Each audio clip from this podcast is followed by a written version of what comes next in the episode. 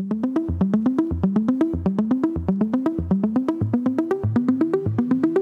วัสดีค่ะ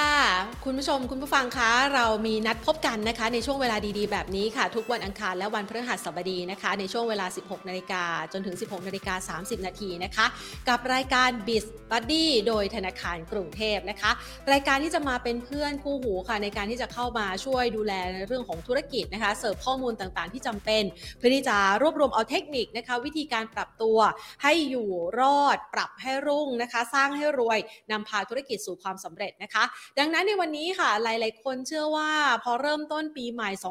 2565 นะคะ อยากจะสร้างธุรกิจนะคะ แล้วก็อยากจะเริ่มต้น ให้สามารถเติบโตได้อย่างสดใสนะคะ สิ่งหนึ่งที่ธุรกิจต้องสนใจหรือว่าใส่ใจนั่นก็คือเรื่องของค่าใช้จ่ายต่างๆ โดยเฉพาะอย่างยิ่งเรื่องราวของภาษีค่ะ เป็นสิ่งที่หลาย ๆ คนบางทีอาจจะคาดไม่ถึง แล้วก็ตกม้าตายตรงนี้เนี่ยนะคะ ดังนั้นเพื่อที่จะไม่ให้ผู้ประกอบการมือใหม่ หรือแม้กระทั่งคนที่ทำธุรกิจอยู่แล้วเนี่ยนะคะ ไปตกม้าตายหรือว่ามีข้อผิดพลาดในเรื่องของภาษีธุรกิจต่างๆนะคะ วันนี้รายการของเราค่ะได้รับเกียรตินะคะ จากผู้เชี่ยวชาญทางด้านบัญชีเลยนะคะ จะมาให้ข้อมูลความรู้กับเรานะคะ ทางด้านของคุณสุรภาแจ่มแจ้งนะคะ พี่เก่งค่ะ หรือผู้สอบบัญชี CPA และผู้บริหารกลุ่มบริษัท Green Pro KSP นะคะ พี่เก่งจะมาให้คำแนะนำมาคอนซัลท์ฝากกับผู้ประกอบการกันนะคะ สวัสดีค่ะพี่เก่งค่ะ ค่ะ สวัสดีค่ะน้องแพนค่ะ ค่ะ ยินดีนะคะ วันดีที่ได้รับได้รับเกียรติมาร่วมรายการนะคะ ค่ะค่ะ หลายๆคนน่าจะคุ้นหน้าคุ้นตากับพี่เก่งนะคะ เพราะว่าก็คอยให้ข้อมูลนะคะเป็นวิทยากรหรือแม้กระทั่งอยู่ในแฟนเพจใช่ไหมคะ เก่งบัญชีภาษีบรรเทานะคะ พูดคุยเกี่ยวเรื่องค่ะราวของภาษี ที่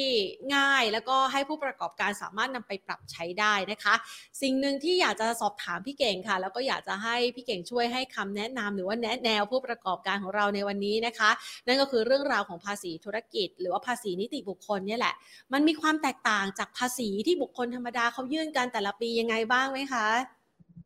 ค่ะ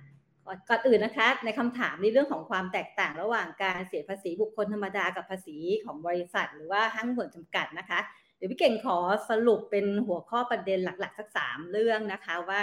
ความแตกต่างของการยื่นภาษีบุคคลธรรมดากับนิติบุคคลมันต่างกันยังไงบ้างนะคะ ในเรื่องแรกค่ะ ในเรื่องของการหลักการคำนวณนะคะ บุคคลธรรมดาเนี่ยค่ะมีเกณฑ์ในการเสียภาษีก็คือเอารายได้นะคะหักรายจ่ายแล้วก็หักค่าลดหย่อนที่เราเรียกว่าค่าลดหย่อนนะคะ ซึ่งในแต่ละประเภทของรายได้ของบุคคลธรรมดาเนี่ยค่ะ เราจะต้องรู้ก่อนว่าเราเนี่ยค่ะมีรายได้อยู่ในประเภทวงเล็บไหนนะคะ บุคคลธรรมดามีความซับซ้อนในเรื่องของการแยกประเภทรายได้กันนิดนึงค่ะ มีรายได้แบ่งเป็นทั้งหมด 8 ประเภทนะคะ ตั้งแต่เรื่องของเรียกว่า 40 วงเล็บ 1 ถึงวงเล็บ 8 นะคะ วงเล็บ 1 ก็เป็นเรื่องของเงินเดือนนะคะ อันนี้คือเขาให้เราเนี่ยค่ะหักค่าใช้จ่ายได้แค่ 50%แล้วก็ไม่เกิน 1 0 0 0 0แบาท ส่วนวงค่ะเล็บที่สองนะคะ เรื่องของพวกค่าจ้าง พวกค่าที่ปรึกษาหรือนายหน้าเนี่ยค่ะวงเล็บนี้ก็เอารายได้นะคะแล้วก็หักค่าใช้จ่ายได้แค่ 50%แล้วก็ไม่เกิน 1 0 0 0 0แบาทเช่นเดียวกันนะคะวงเล็บที่ 3 เป็นเรื่องของตัวค่าสิทธิ์ค่าลิขสิทธิ์ต่างๆนะคะ พวกเช่นนักแต่งเพลงนักแต่งหนังสืออย่างนี้นะคะ อันนี้ก็หักค่าใช้จ่ายได้ 50%แล้วก็ไม่เกิน 1 0 0 0 0แบาทเช่นเดียวกัน ความพิเศษแล้วก็ต้องระวังก็คือว่าถ้าใครมีรายได้ลงวงเล็บหนึ่งคือเงินเดือนแล้วก็บวกพวกค่าคอนซัลท์บวกค่าในหน้านะคะ อันเนี้ยค่ะ สองวงเล็บนี้รวมกันก็หักค่าใช้จ่ายได้แค่50%ไม่เกิน1 0 0 0 0แสนนะคะ ต่อไปวงเล็บ4ค่ะ เรื่องดอกเบี้ยเงินปันผลนะคะ กลุ่มนี้นะคะ รายได้วงเล็บนี้ไม่ไม่สามารถหักค่าใช้จ่ายได้เลยนะคะนี่ก็ต้องระวังนิดหนึ่งเพราะบางคนมีเงินปันผลมีรายได้พวกดอกเบี้ยนะคะ วงเล็บ5ค่ะ เรื่องรายได้จากค่าเช่า ไม่ว่าจะเป็นค่าเช่าที่ดิน อาคารสิ่งปลูกสร้างนะคะ หรือว่ารถยนต์นะคะ วงเล็บนี้ก็หักต้นทุนได้แบบตามจริงแล้วก็เหมาจ่ายได้ที่ ที่สิบสิบเปอร์เซ็นถึงสามสิบเปอร์เซ็นตนะคะ อันนี้ก็ต้องดูว่าเราอยู่ในกลุ่มของการให้เช่าสินทรัพย์ประเภทไหนนะคะ วงเล็บ6ค่ะ เป็นเรื่องของวิชาชีพว่าจะเป็นคุณหมอนะคะ ทนายความสถาปัตย์นะคะ หรือนักบัญชีเองเนี่ยค่ะ กลุ่มนี้ก็จะหักต้นทุนที่เขาเรียกว่าหักเหมาจ่ายที่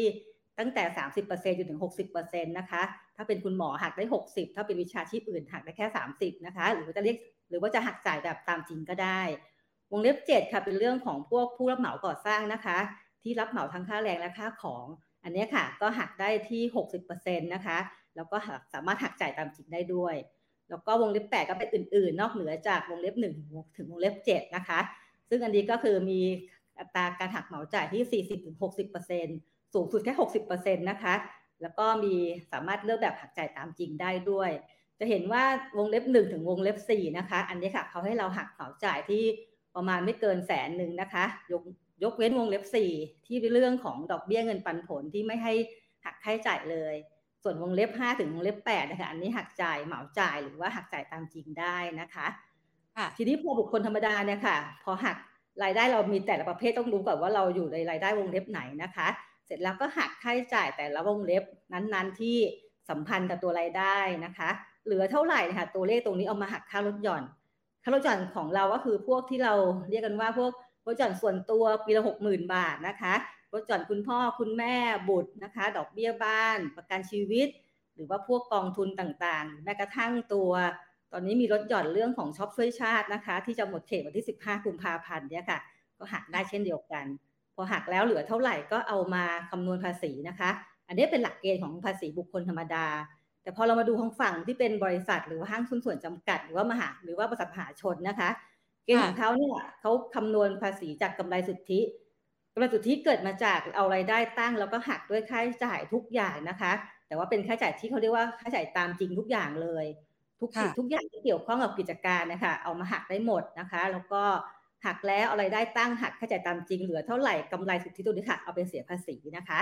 อันนี้จะเห็นความแตกต่างข้อแรกในเรื่องของการเสียภาษีระหว่างบุคคลธรรมดากับบริษัท ประเด็นที่ 2 ที่มีความแตกต่างกันคือเรื่องของเกณฑ์การรับรู้นะคะ ทั้งฝั่งบุคคลธรรมดาเนี่ยค่ะ เรารับรู้ตามเกณฑ์เงินสด แต่ว่าถ้าเป็นฝั่งนิติบุคคลหรือว่าบริษัท หรือห้างหุ้นส่วนจำกัดนะคะ เรารับรู้เขาเรียกว่าตามเกณฑ์คงค้างหรือว่าตามหลักการบัญชีเดี๋ยวเก่งขอขยายความนิดนึงนะคะ เกณฑ์เงินสดของบุคคลธรรมดาเนี่ยค่ะก็คือว่าเรารับรายได้ ปีนั้นนะคะ ถ้ารับรับเงินจริง ๆนะคะ ก็เสียภาษีปีนั้น หรือค่าใช้จ่ายที่เรามีการจ่ายไปจริง ๆ ก็เสียภาษีในปีนั้น เช่นเช่นเดียวกันนะคะ คือ รับจริงจ่ายจริงก็เสียภาษีตามเกณฑ์เงินสดเลย แต่ถ้ามาเป็นฝั่งนิติบุคคลนะคะ อันนี้ค่ะเขาใช้วิธีของเรียกว่าเกณฑ์คงค้างก็คือรายได้เนี่ยค่ะ ขายสินค้าไปแล้ว ยังไม่ได้รับเงินก็ต้องรับรู้รายได้นะคะ หรือบางทีเรารับเงินเข้ามาก่อน แล้วยังไม่ได้ให้บริการลูกค้า อันนี้ก็ต้อง เรียกว่าบันทึกเป็นรายได้รับล่วงหน้าไว้ก่อน หรือว่ากรณีที่เราจ่ายค่าใช้จ่ายเนี่ยค่ะบางทีเราใช้บริการไปแล้วเช่น ค่าน้ำค่าไฟจ่ายเงินเดือนพนักงานอย่างนี้ค่ะบางบางครั้งเนี่ยเรายังเรายังไม่ได้จ่ายเงินณวันนั้น พอถึงสิ้นปีปุ๊บเนี่ยค่ะรายการพวกนี้เขาก็ต้องบันทึกบัญชีเรียกว่ารายได้เป็นค่าใช้จ่ายค้างจ่ายเอาไว้ แล้วก็ไปจ่ายกันปีถัดไปอันนี้ก็ได้นะคะ จะเห็นความแตกต่างของเกณฑ์ทั้งสองเกณฑ์นะคะว่า ถ้าเป็นบุคคลธรรมดาใช้เกณฑ์เงินสด ถ้าเป็นนิติบุคคลใช้เกณฑ์คงค้างนะคะ ดังนั้นเนี่ยค่ะเวลาเขาจดเป็นรูปบริษัทกันเนี่ยก็สามารถที่จะบริหารภาษีได้ง่ายกว่านะคะ เพราะว่าบางอย่างเนี่ยมันสามารถตั้งค้างจ่ายกันได้นะคะอีกอันนึงคือประเด็นที่อีกนิดนึงนะคะ ประเด็นที่มีความแตกต่างกันของบุคคลธรรมดากับตัวบริษัทคือเรื่องของอัตราภาษีนะคะ ฝั่งบุคคลธรรมดาเลยค่ะพอเมื่อกี้เราเราพูดถึงเรื่องของการหลักเกณฑ์ในการคำนวณคือรายได้หักค่าใช้จ่ายและหักค่าลดหย่อนนะคะ เหลือตัวเลขเท่าไหร่เนี่ยเราเอามาคำนวณภาษีตามอัตราของคนธรรมดา ซึ่งบุคคลธรรมดาเนี่ยเลยอัตราภาษีจะค่อนข้างละเอียดนะคะมีทั้งหมดต้อง 8 ขั้นบันไดนิติบุคคลนะคะ จะมีเป็นขั้นบันไดอยู่ประมาณ 3 สเต็ปค่ะสำหรับธุรกิจที่รายได้ไม่เกิน 30 ล้านบาทนะคะแล้วก็ทุนจดทะเบียนไม่เกิน 5 ล้านนะคะ จะแบ่งกำไรนะคะจะแบ่งออกเป็นทั้งหมด 3 ขั้นที่จะเสียภาษีคือกำไร 3 0 0แสนบาทแรกเราไม่เสียภาษีนะคะสรรพากรยกเว้นให้กำไร3 0 0แสนหบาทจนถึง 3 ล้านบาท ตรงนี้เสียภาษี 15%ค่ะ แล้วก็กำไรตั้งแต่ 3 ล้านบาทขึ้นไปตรงนี้เสียภาษี 20 นะคะ แล้วก็อีกนิดนึงค่ะเพื่อพี่เก่งเพิ่มเติมนิดนึง ถ้าเกิดเป็นธุรกิจที่เป็นบริษัท แล้วก็เป็นหอจกนะคะ แล้วเอิญว่ารายได้เราเกิน 30 ล้านไปแล้วเนี่ยค่ะกำไรบาทแรกจะเสียภาษีที่ 20%นะคะ ซึ่งถ้าดูความแตกต่างนะคะถึงให้เรากำไรมากขึ้นนะคะ ถ้าเรายังทำธุรกิจในรูปแบบบุคคลธรรมดา ก็จะเสียภาษีมากกว่าทางฝั่งบริษัทนะคะ เพราะฝั่งบริษัทเนี่ยค่ะ เสียภาษีเต็มที่ก็อยู่ที่ 20%แต่ ถ้าเป็นฝั่งบุคคลธรรมดานะคะกำไรเกิน 3 ล้านไปแล้วนะคะเสียภาษีถึงถึง 35%นะคะ อันนี้เป็นความแตกต่างที่เห็นกันอย่างชัดเจนนะคะ ดังนั้นค่ะเวลาเราทำธุรกิจแล้วเราเริ่มมียอดขายเยอะขึ้น แล้วก็กำไรเราเริ่มเยอะขึ้นนะคะ คือกำไรมากกว่า 1 ล้านบาทไปแล้วกำไรมากกว่า 1 ล้านบาทต่อปีไปแล้วนะคะ อันนี้ค่ะ ต้องควรพิจารณาเรื่องของการเปลี่ยนรูปแบบการทำธุรกิจแล้วนะคะ เพราะว่าทำให้กำไรเราเนี่ยค่ะ มันทำให้เราเสียภาษีน้อยลงนะคะอันนี้เป็นปัจจัยที่ต้องคำนึงด้วย เพราะว่าภภาษีเป็นต้นทุนที่สำคัญของธุรกิจตัวหนึ่งเช่นเดียวกันนะคะค่ะ แล้วก็เราก็จะนำมาใช้นะคะในเรื่องของการบริหารจัดการได้อย่างเป็นระบบมากขึ้นนะคะ พอฟังแบบนี้เนี่ยหลาย ๆ คนกำลังทำธุรกิจอยู่นะคะ คือทำด้วยตัวของเราเองเนี่ยแล้วเริ่มจะมีรายได้หรือกำไรมากขึ้นมากขึ้น ต้องมาพิจารณาแล้วนะ ต้องจัดตั้งบริษัทแล้วนะ เพราะว่าจะช่วยลดภาษีได้นะคะ ดูจาก อัตที่จัดเก็บนะคะเมื่อสักครู่นี้ที่พี่เก่งแนะนำมาก็ถือว่าประหยัดได้กว่าบุคคลธรรมดาค่อนข้างมากเลยทีเดียวนะคะ ทีนี้ถ้าพอเราจัดตั้งเป็นตัวบริษัทแล้วค่ะพี่เก่ง มันยังมีภาษีอื่นๆอีกไหมคะ ที่ผู้ประกอบการควรรู้ เพราะว่าอาจจะต้องมีค่าใช้จ่ายอื่น ๆ เพิ่มเติม นอกเหนือจากการประหยัดภาษีตรงนี้นะคะค่ะ มีค่ะน้องแพนคะคือภาษีของผู้ประกอบการเราเนี่ยค่ะมีหลายตัวมาก ตัวใหญ่เราจะคุ้นเคยกับภาษีของกรมสรรพากรนะคะ ซึ่งกรมสรรพากรนะคะก็จะมีภาษีที่เกี่ยวข้องกันทั้งหมด 5 ตัว เดี๋ยวพี่เก่งไล่ทีละตัวนะคะ ภาษีตัวแรกคือภาษีบุคคลธรรมดา ซึ่งเมื่อกี้เราก็ได้อธิบายกันไปแล้วเนาะ ภาษีที่ 2 คือภาษีนิติบุคคล ก็อยู่ในสิ่งที่เมื่อกี้พี่เก่งได้ได้คุยให้ฟังแล้วนะคะ ทีนี้ภาษีตัวที่ 3 ของสัมปกรเนี่ยค่ะ ก็คือเรื่องของภาษีของที่เราเรียกว่าภาษีมูลค่าเพิ่มนะคะภาษีมูลค่าเพิ่มคือภาษีที่เราเรียกเก็บไปเป็นรายเดือนค่ะ โดยเอาภาษีขายลบภาษีซื้อนะคะ ภาษีขายเกิดจาก 7%ของยอดขายของเรานะคะ ส่วนภาษีซื้อคือ 7%จากยอดค่าใช้จ่ายหรือยอดซื้อของเรานั่นเอง ภาษีขายลบภาษีซื้อส่วนต่างนะคะเป็นภาษีที่ต้องนำส่งสมรกรเป็นรายเดือน ซึ่งน้องๆที่เริ่มประกอบประกอบธุรกิจใหม่ ๆนะคะ ต้องให้ระวังเรื่องของภาษีมูลค่าเพิ่มด้วย เพราะว่าถ้าเมื่อไหร่เรารายได้เกิน 1.8 ล้านบาทต่อปีนะคะแล้วสินค้าเราเป็นสินค้าที่ต้องเข้าระบบแวดนะคะ อันนี้ก็ต้องมีการนำส่งภาษีให้สัมภาระด้วย แต่ว่าถ้าสินค้าเราเป็นสินค้าที่ได้รับการยกเว้นแวดอย่างเช่น พวกผักผลไม้สดนะคะ หรือว่าพวกอาหารสดเช่น เนื้อหมูเนื้อไก่ที่ไม่มีการแปรรูปนะคะ กลุ่มพวกนี้ค่ะได้รับการยกเว้นแวดถึงแม้ว่ารายได้จะเกิน 1.8 ล้านบาทไปแล้ว ก็ไม่ต้องเสียภาษีมูลค่าเพิ่มค่ะ อีกอันหนึ่งที่ค่อนข้างจะเจอก็คือธุรกิจกลุ่มพวกขนส่งนะคะ ขนส่งก็ได้รับการยกเว้นแวดเช่นเดียวกัน ถึงแม้ว่ารายได้จะเกิน 1.8 ล้านบาทไป ก็ไม่ต้องเข้าแวด เพราะตอนนี้ค่ะธุรกิจขนส่งค่อนข้างจะบูมนะคะ เนื่องจากว่าแพลตฟอร์มขายสินค้ามันอยู่บนออนไลน์หมดแล้วนะคะ ขนส่งก็เลยจะเติบโตไปด้วยนะคะ ภาษีตัวที่ 4 ของสัมภาระคือภาษีธุรกิจเฉพาะนะคะ ธุรกิจเฉพาะนะคะเป็นภาษีที่เเขาเรียกว่าเกี่ยวข้องกับธุรกิจเฉพาะจริง ๆ เฉพาะคืออะไรคะคือ 1 พวกแบงค์นะคะ เครดิตฟองซีเอเงินเงินทุนหลักทรัพย์ต่างๆ แล้วก็พวกโรงรับจำนำธุรกิจอสังหาริมทรัพย์นะคะ หรือว่าธุรกิจที่ทำลักษณะของคล้ายๆ ปล่อยปล่อยสินเชื่อนะคะ เช่น พวกนาโนไฟแนนซ์นะคะ หรือหรือพวกกลุ่มพิโคนะคะ พวกนี้ค่ะ ก็ถือว่าเป็นธุรกิจคล้ายกับแบงก์ก็ต้องเสียภาษีธุรกิจเฉพาะด้วยเหมือนกัน ธุรกิจเฉพาะเสียภาษีเป็นอัตราที่ 3.3%ของรายได้ที่เกิดขึ้นในเดือนนั้นๆนะคะ แล้วก็ชำระเป็นรายเดือนเช่นเดียวกันค่ะ ธุรกิจที่เข้าระบบแบตก็จะไม่ค่อยได้เข้าระบบภาษีมูลค่าเพิ่มนะคะ เพราะว่า 2 ตัวนี้มันจะค่อนข้างต่างกันนิดนึง แล้วก็จะมีธุรกิจบางตัวเท่านั้นค่ะ ที่เข้าทั้งสองระบบ เช่น อาจจะเป็นธุรกิจแบงก์เนี่ยค่ะ แบงก์ก็จะเข้าทั้งมูลค่าเพิ่มแล้วก็เข้าทั้งตัวธุรกิจเฉพาะด้วยนะคะ อ่า อีกตัวสุดท้ายค่ะของโทษนะคะ ตัวสุดท้ายของภาษีสรรพากรคือพวกอากรแสตมป์นะคะอากรแสตมป์เนี่ยค่ะจะเสียจากพวกสัญญาว่าจ้างต่างๆ ที่เป็นธุรกิจบริการ เช่น เราไปทำสัญญารับเหมาก่อสร้าง หรือว่าสัญญาให้เช่าต่างๆ พวกนี้นะคะ ก็จะมีเรื่องของการต้องติดอากรแสตมป์ด้วยอากรแสตมป์เนี่ยจ่ายอยู่ที่ทุกๆ มูลค่า 1,000 บาท มีอากรแสตมป์1บาทนะคะ แล้วก็ถ้าสัญญาฉบับนั้นมีมูลค่ามากกว่า 1 ล้านบาทขึ้นไปนะคะก็ต้องไปติดเรียกว่าไปสแตมตาอักรสแตมอยู่ที่สัมภาระนะคะ อันนี้ก็จะเป็นเรื่องของภาษีของสัมภาระทั้งหมดทั้ง 5 ตัวนะคะ ทีนี้เดี๋ยวพี่เก่งเสริมอีกนิดนึงค่ะ ผู้ประกอบการใหม่ๆของพวกเราทุกคนนะคะ ภาษีไม่ใช่มีแค่สัภาษีของสัมภาระนะคะ น้องแพนภาษียังมีเกี่ยวข้องกับ พวกเราอีกหลายเรื่องนะ เช่น ภาษีของศุลกากรนะคะ ถ้าใครทำธุรกิจนำเข้าส่งออกนะคะก็ต้องมีเรื่องของภาษีของศุลกากรมาเกี่ยวข้องด้วย เช่น อากรขาเข้า อากรขาออกพวกนี้นะคะ อันนี้ก็เป็นภาษีหนึ่งตัวที่เป็นต้นทุนของการทำธุรกิจเช่นเดียวกัน หรืออีกกลุ่มหนึ่งค่ะ ถ้าเราเป็นธุรกิจที่เราขายสินค้าฟุ่มเฟือยนะคะ เช่น ไม่ว่าจะเป็นพวกบุหรี่สุรานะคะ พวกน้ำผลไม้ พวกคริสตัลต่าง ๆ พวกนี้ค่ะ หรือแม้กระทั่งแอร์นะคะ นี่ค่ะถ้าเกิดเราเป็นโรงงานผลิตและจำหน่ายสินค้าพวกนี้ก็ต้องเสียภาษีสรรพสานมิตรด้วยนะคะ อันนี้เป็นภาษีที่เราก็ต้องออระวังด้วยเพราะเป็นต้นทุนหนึ่งตัวเช่นเดียวกันค่ะ รวมถึงภาษีของกรมที่ดินนะคะ ภาษีที่ดินและสิ่งปลูกสร้างตัวนี้ก็เป็นตัวใหม่ ซึ่งก็เพิ่งเข้ามาเมื่อ 2 ปีที่แล้วนะคะ อันนี้ก็เป็นส่วนหนึ่งของภาษีเหมือนกันค่ะ ใครมีที่ดินมีสิ่งปลูกสร้างให้เช่า หรือว่ามีเรื่องของการให้เช่าสังหาพวกนี้นะคะ ก็มีเรื่องภาษีที่ดินและอาคารสิ่งปลูกสร้างด้วยนะคะ สุดท้ายค่ะอีกตัวนึงค่ะแถมนิดนึงนะคะ คือภาษีป้ายค่ะ ภาษีป้ายเนี่ยค่ะ ก็จะเป็นธุรกิจคือพวกเราทุกคนค่ะ จะมีป้ายติดหน้าออฟฟิศอยู่แล้วนะคะ ถ้าใครเป็นป้ายเล็ก ๆ ก็จะไม่ค่อยมีภาษีเท่าไหร่เพราะบางทีเราก็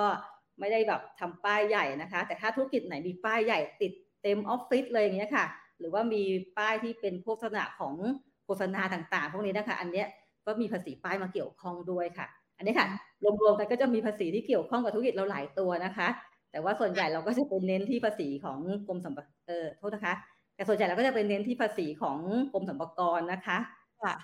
โอ้โห นี่เห็นภาพชัดเลยนะคะ ตั้งแต่เป็นคนธรรมดาเริ่มทำธุรกิจนะคะ จนกระทั่งขยับขยายมาเป็นตัวบริษัทนะคะ ที่เริ่มมีรายได้ต่อแต่คือมากกว่าเดิมเนี่ยนะคะ มันมีภาษีที่เข้ามาเกี่ยวข้องค่อนข้างเยอะเลย แต่พอธุรกิจเราใหญ่ขึ้นไปอีกนะคะ ในสินค้าที่มีความเฉพาะขึ้นไปอีก หรือแม้กระทั่งสิ่งที่แบบอาจจะต้องมีการประชาสัมพันธ์ให้คนอื่นได้รับรู้อย่างภาษีป้ายอย่างเงี้ย ใครจะไปรู้ติดอยู่ที่บ้านเราอะนะคะจำเป็นต้องเสียภาษีด้วยนะคะ ดังนั้น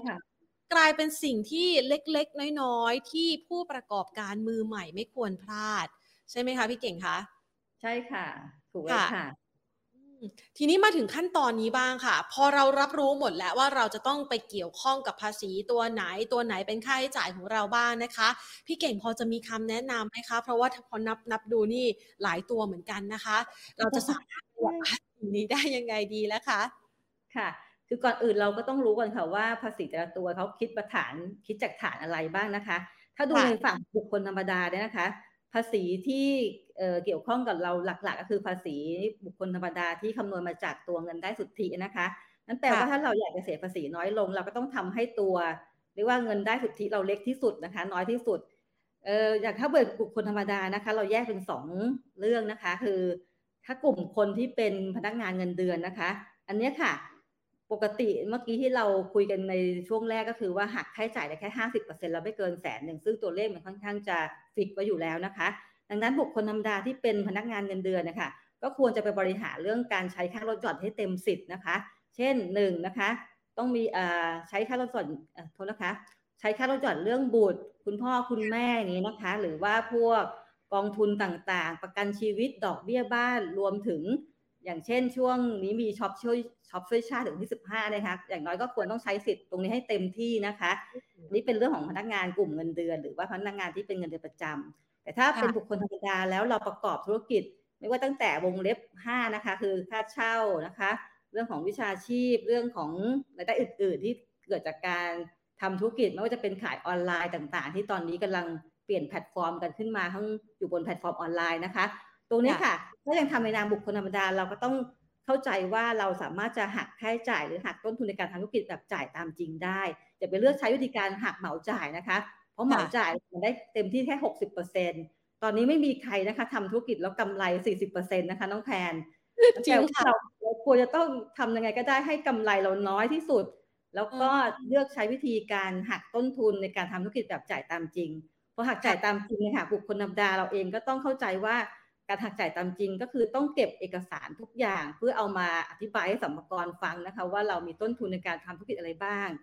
เพราะว่าต้นทุนบางบางบางธุรกิจเรานะคะ เข้าไปถึง 80 บางคน 85 90 อย่างเงี้ยค่ะบางทีเหลือกำไรแค่สิอย่างเงี้ยนะคะบางคนไม่ได้วางแผนเผื่อภาษีมูลค่าเพิ่มอีก สุดท้ายยิ่งขายยิ่งขายเยอะยิ่งขาดทุนอย่างเงี้ยค่ะ มีเงินสดวิ่งกันทุกวันนะคะมีเงินเข้าเงินออกทุกวัน แต่ว่าพอมาสรุปยอดจริงๆนะคะปรากฏว่า มันขาดทุนนะคะ บางคนโดนภาษีไปโดนโดนภาษีมูลค่าเพิ่มโดนภาษีบุคคลธรรมดาเนี่ยบางคนต้องปิดกิจการเลยนะคะ เพราะว่าไม่ได้วางแผนเรื่องพวกนี้ไว้กันข้อนี้ค่ะพี่เก่งอยากเสนอว่าแนะนำอย่างนี้นะคะว่าถ้าเป็นบุคคลธรรมดาแล้วทำธุรกิจพยายามให้ใช้วิธีการหักหักค่าใช้จ่ายตามจริงนะคะ แล้วก็เก็บรวบรวมเอกสารให้ได้มากที่สุด เพื่อจะเอาตัวนี้ค่ะ ไปทำให้กำไรเราน้อยที่สุดนะคะ ถ้าเราทำธุรกิจในนามของบริษัทหรือห้างส่วนจำกัดนะคะ ถ้าเป็นรูปแบบของนิติบุคคลนะคะเขาให้เราหักค่าใช้จ่ายตามจริงได้อยู่แล้วนะคะ ซึ่งตัวนี้ค่ะเราต้องบริหารจัดการก็คือ วิธีการก็คือว่าค่าใช้จ่ายที่เกี่ยวข้องกับธุรกิจทุกอย่างนะคะ พยายามหาบินพยายามหาหลักฐานมาเพื่อจะให้นักบัญชีเขาลงบัญชี แล้วก็จะได้ทำให้ตัวกำไรนะคะมันเล็กลงที่สุดหรือว่าน้อยที่สุดนะคะ พอกำไรน้อยลงแล้วก็ภาษีมันก็จะเซฟลงนะคะ ส่วนภาษีเรื่องอื่นๆ เราก็ต้องพยายามที่จะจัดการด้วยเช่นเดียวกัน ไม่ว่าจะเป็นภาษีมูลค่าเพิ่ม ภาษีมูลค่าเพิ่มเนี่ยค่ะมันขึ้นอยู่กับว่าเรามีเอกสารภาษีซื้อมากน้อยขนาดไหนนะคะ ถ้าเรามีหลักฐานภาษีซื้อเยอะภาษีมูลค่าเพิ่มนะคะมันก็จะน้อยลงด้วย หรือว่าภาษีตอนสิ้นปีนะคะ อันนี้ก็จะเป็นเรื่องที่มันสอดคล้องกัน ซึ่งหลักๆ ก็คือไปเกี่ยวกับข้องกับเรื่องของการหาเอกสารหลักฐานในการบันทึกค่าใช้จ่ายนะคะพี่เก่งสรุปนิดนึงค่ะว่าการประหยัดภาษีนะคะ ทั้งบุคคลธรรมดาแล้วก็นิติบุคคลนะคะ หลักของมันคือพยายามหาหลักฐาน แล้วก็เอกสารที่เกี่ยวข้องกับการประกอบธุรกิจให้ได้มากที่สุด บางอย่างนะคะบางทีเดี๋ยวพี่เก่งยกเคสนะคะบางทีเราทำธุรกิจเริ่มต้นอย่างนี้ค่ะ แล้วเราก็เป็นกรรมการเป็นคนทำงานด้วยนะคะ เราไม่เคยตั้งเงินเดือนตัวเองเลยค่ะบางทีเราเอารถส่วนตัวมาใช้ในกิจการเอาออฟฟิศเอาบ้านเรามาทำเป็นออฟฟิศอย่างนี้ค่ะ เราไม่เคยตั้งค่าเช่า ไม่เคยตั้งค่าเออไม่เคยตั้งค่าเช่าออฟฟิศ ไม่เคยตั้งค่าเช่ารถของเรานะคะแม้กระทั่งเราเดินทางไปพบปะลูกค้าไปทำงานที่เกี่ยวข้องกับบริษัทเราเลยค่ะ เราต้องพยายามเปิดบินพวกค่าน้ำมันนะคะ ทางด่วนอย่างเงี้ยค่ะ หรือว่าหรือว่าแม้กระทั่งเบอร์โทรศัพท์เราเองนะคะเบอร์โทรศัพท์มือถืออินเทอร์เน็ตที่เราใช้หรือแม้กระทั่งค่าโฆษณา Facebook อย่างเงี้ยนะคะ เราจ่ายโดยที่เราก็รูดการ์ดของกรรมการไปเนี่ยค่ะแล้วเราก็ไม่รู้ว่ามันสามารถเบิกเป็นค่าใช้จ่ายได้ อย่างนี้ค่ะเราต้องพยายามศึกษาแล้วก็ ดูเรื่องของการวางแผนภาษีเยอะๆนะคะ จะได้ทำให้เราเลยค่ะ เซฟเรื่องของภาษีได้มากที่สุดนะคะ อันนี้พี่เก่งก็แนะนำเป็นประมาณนี้นะคะอ๋อช่วยได้มากเลยนะคะ เพราะว่าหลาย ๆ คนเนี่ยเขาเรียกว่าขาดตรงนี้ไป บางคนอาจจะบอกว่าขี้เกียจเก็บเอกสารนะเอาเหมาจ่ายไปเลยละกันนะคะ กลายเป็นว่าคุณอาจจะเสียมากกว่าได้นะคะ แต่ถ้าหากว่า ตามจีนเนี่ยเราสามารถเอาใช้เอกสารต่างๆ ซึ่งเป็นค่าใช้จ่ายที่เราไม่นึกถึงเลย อย่างเช่นค่าเงินเดือนของตัวเอง หรือแม้กระทั่งรถตัวเองไปทำงานเงี้ยนะคะ บางคนไม่ได้ด้วยนะคะ สามารถเอามาหักได้หมดเลยนะ ผู้ประกอบการมือใหม่ต้องรู้เรื่องนี้นะคะ จะได้ประหยัดภาษีขึ้นใช่ค่ะคะในหัวใจของมันมันคือเรื่องของการทำไงก็ได้ค่ะ ให้ค่าใช้จ่ายที่เกี่ยวข้องกับธุรกิจเราเป็นค่าใช้จ่ายได้เยอะที่สุดค่ะ อันนี้คือต้องต้องคิดเสมอค่ะว่า เราจ่ายอะไรไปทุกอย่างนะคะเป็นค่าใช้จ่ายได้หมดนะคะ ค่ะ เก็บให้ละเอียดมากขึ้นนะคะใช่ค่ะ ค่ะพี่เก่งคะในฐานะที่พี่เก่งเนี่ยนะคะให้บริให้คำแนะนำนะคะ หรือว่าช่วยเหลือดูแลด้านภาษีเนี่ยกับผู้ประกอบการหรือแม้กระทั่งผู้ที่เป็นบุคคลธรรมดาเนี่ยนะคะ มีธุรกิจของตนเองมาเยอะแล้วเนี่ยนะคะ ไปพบเจอข้อบกพร่องตรงไหนบ้างไหมคะ ที่คุณผู้ชมเองอาจจะต้องนำมาเป็น case study เผื่อว่าเจอ แล้วมันอาจจะกลายเป็นข้อผิดพลาดที่ทำให้เกิดความเสียหายกับธุรกิจของท่านได้นะคะค่ะคือเท่าที่เรา ที่พี่เก่งเจอนะคะ น้องๆที่โทรเข้ามาปรึกษาหรือว่าลูกค้าที่ consult กันเนี่ยค่ะ หลักๆ คือเกิดจากพื้นฐานที่ไม่รู้ คือไม่รู้แล้วก็ทำโดยที่ไม่ไม่ได้มีการวางแผนนะคะแล้วก็ไม่เข้าใจในเรื่องระบบของภาษี เพราะว่าพอเราเรียนจบกันมานะคะ เราทำธุรกิจกันเลย เราก็ลุยแต่เรื่องของการขายการผลิตสินค้าหาตลาดนะคะ โดยงานหลังบ้านที่เป็นเรื่องงานบัญชีการเงิน หรือว่าภาษีเราไม่ค่อยได้ให้ความสำคัญกันพอเราสมมติพี่เก่งยกตัวอย่างง่ายๆเลยคือบางทีอย่างผู้รับเหมาเนี่ยค่ะ ผู้รับเหมาหรือว่ากลุ่มพวกขนส่งจะเจอสมกรประเมินภาษีย้อนหลังกันเยอะ เนื่องจากว่าไปรับงานแล้วเนี่ยค่ะพอไปรับงานได้งานก็ดีใจนะคะ ก็ทำงานไปพอทำงานไปฝั่งพี่เขาว่าจ้างเรานะคะเขาเวลาเขาจ่ายเงินเราเนี่ยเขาจะหักให้จ่ายเราไว้สามเปอร์เซ็นหรือถ้าเป็นขนส่งหักเราไว้หนึ่งเปอร์เซ็นไอ้ตัวที่เขาหักเอาไว้เนี่ยค่ะ ทางผู้ว่าจ้างเราเนี่ยเขานำส่งสมกรแทนเราไปแล้วนะคะ ทางฝั่งเราเนี่ยก็เป็นเสมือนว่าเป็นภาษีที่เราจ่ายล่วงหน้าไปแล้ว แต่พวกเราเนี่ยเวลาเรารับเงินเราก็เอาเข้ากระเป๋าเรา แล้วก็ไปใช้จ่ายทุกอย่าง โดยลืมว่าไอ้ตัวนี้คือต้องนำส่งภาษีด้วยนะคะพอถึงผ่านไปปีสองปีมีจดหมายสัมภาระมาอ้าวกลายเป็นว่าไม่เคยยื่นภาษี ประเด็นที่มันตามมาคือหนึ่งภาษีมูลค่าเพิ่มนะคะ ที่อย่างผู้รับเหมาเนี่ยโดนกันเยอะเลยค่ะ โดยภาษีมูลค่าเพิ่มเจ็ดเปอร์เซ็นของรายได้ที่รับมาก็หนักมากนะคะ ยังไม่รวมเบี้ยปรับเงินเพิ่มที่ผัสมกรบวกเพิ่มเข้าไปอีกเพราะว่าเราไม่ได้นำส่งภาษี หรือแม้กระทั่งธุรกิจที่อย่างขนส่งหรือว่าผู้รับเหมาที่เวลาพอถึงสิ้นปีมันต้องเสียภาษีตัวบุคคลธรรมดาด้วยเนี่ยค่ะ มันไปเจอสองกระทงค่ะ ทั้งภาษีมูลค่าเพิ่มภาษีบุคคลธรรมดา แค่สองเรื่องเลยนะคะกำไรที่ทำมาก็แทบจะหมดเลยค่ะบางคนถึงกับไม่มีเงินจ่ายภาษี แล้วก็อาจจะต้องถึงขั้นถึงโดนยึดทรัพย์ หรือว่าฟ้องเป็นคดีล้มละลายก็มีนะคะ บางคนต้องยอมค่ะยอมนี่จะเรียกว่าเลิกทำธุรกิจก็มีเหมือนกันนะคะ อันนี้ค่ะพี่เก่งก็เลยอยากจะฝากว่าข้อที่เราเจอนะคะทุกอย่างเราศึกษาได้นะคะ ศึกษาได้ทำความเข้าใจแล้วก็วางแผนภาษีได้ อีกอันหนึ่งที่อยากจะฝากเรื่องของตัวผู้ประกอบการนะคะเออหลังๆเนี่ยค่ะมันมีเรื่องของระบบ หรือว่า e-payment นะคะที่พวกพ่อค้าแม่ค้าออนไลน์นะคะทำธุรกิจในนามบุคคลก่อนนะคะ แล้วก็มีรายรายการเงินเข้าเนี่ยเกิน 400 ครั้ง แล้วก็ยอดเงินเกิน 2 ล้านบาทนะคะซึ่งสมปกรเนี่ยให้ทางแบงค์นะคะ ให้ทางธนาคารเนี่ยส่งข้อมูลให้สัมปกรเลย ซึ่งแปลว่าสัมปกรมีข้อมูลพวกเราทุกคนนะคะ ที่เราขายสินค้ากันอยู่ตอนนี้นะคะ แล้วพอเราไม่ได้ไม่ได้ให้ความสำคัญตรงนี้ค่ะ เราก็ขายกันอย่างเดียวโด ยที่ไม่เคยห่วงเรื่องภาษีเลย พอสัมปกรเรียกตรวจก็เข้าเงื่อนไข 400 ครั้งเกิน 2 ล้านบาท แล้วก็ที่สำคัญคือไอ้ 2 ล้านบาทนะคะมันเป็นตัวเลขที่มันเกินแวดไปแล้ว เพราะว่าสิ่งแล้วคือมันล้านแปดนะคะ เราต้องเข้าใจว่าคือสัมปกรก็วางตัวเลขที่จะให้เราเองก็ลืมเรื่องตรงตรงนี้ไปด้วยนะคะ เราต้องเราต้องดูว่าการทำธุรกิจถ้าเราเกินล้านแปดมันเข้าแวด ถ้าเราไปวางแผนภาษีว่าไม่ให้เกินสองล้านค่ะอันนี้มันแตะแวดไปแล้วว่าทำให้เราก็โดนเข้าระบบแวดไปโดยโดยอัตโนมัตินะคะ อันนี้ก็จะเป็นสิ่งที่พบเจอกันบ่อยๆ พอสัมปกรเรียกตรวจสัมปกรเรียกตรวจหรือประเมินย้อนหลังนะคะเราวางแผนกันไม่ทันแล้ว เพราะมันเป็นสิ่งที่เกิดขึ้นมาแล้วนะคะพอวางแผนไม่ทันก็ต้องยอมรับโดย โดยโดยแบบค่ะเลยก็ต้องยอมรับว่ามันมันเราวางแผนไม่ทันแล้วเรื่องมันก็เกิดไปแล้วด้วย ทีนี้พอเรา เราเจอเนี่ยค่ะเราก็ต้องมาวางแผนแล้วบางคนก็มาเปิดบริษัท แล้วก็ทำให้มันถูกต้องไปนะคะ อันนี้ก็เป็นสิ่งที่ต้องระวังด้วยค่ะ ฟังแบบนี้นะคะ หลาย ๆ คนพอนึกถึงปัญหาที่ตัวเองเคยเจอก่อนหน้านี้นะ เชื่อว่าหลาย ๆ คนเคยประสบปัญหาแบบนี้นะคะ จ่ายก้อนเดียวตอนสุดท้ายนี่เจ็บหนักมากสุดเลยนะคะ แต่ถ้าหากว่าเราประเมินไว้แต่แรกเราจัดสรรไว้แต่แรกนะคะ มันก็ไม่เข้าเนื้อตัวเองนะคะ ดังนั้นอยากจะให้ผู้ประกอบการได้มีโอกาสเรียนรู้แบบนี้นะคะพี่เก่งเองก็มีช่องทางในการให้ความรู้กับผู้ประกอบการหรือว่าบุคคลธรรมดาในเรื่องของภาษีด้วยใช่ไหมคะ ใช่ค่ะ ตอนนี้พี่เก่งก็มีมีช่อง YouTube นะคะ แล้วก็มีเพจนะคะ ที่ชื่อว่าเก่งบัญชีภาษีบรรเทาค่ะ ก็เป็นช่องที่ให้ความรู้เรื่องของภาษีเรื่องของบัญชีนะคะ แล้วก็